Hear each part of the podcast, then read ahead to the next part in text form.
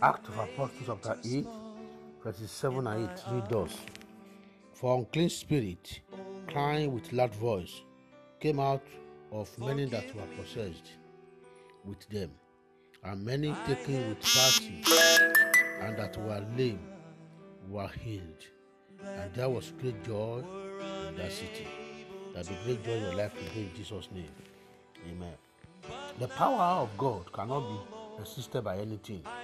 When God is ready to do his work, no devil can stop him.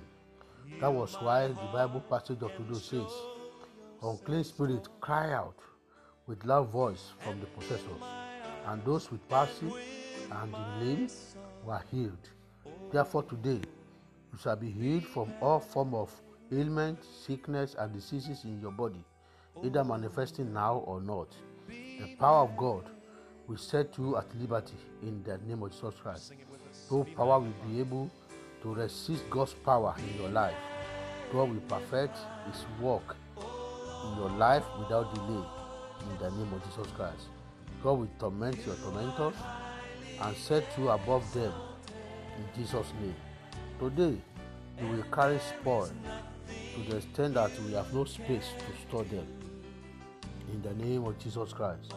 Therefore, there's going to be great joy in your life, great joy in your home, great joy in your office, great joy in your church, great joy around you. The sound of sorrow will finally disappear in your life in Jesus' name.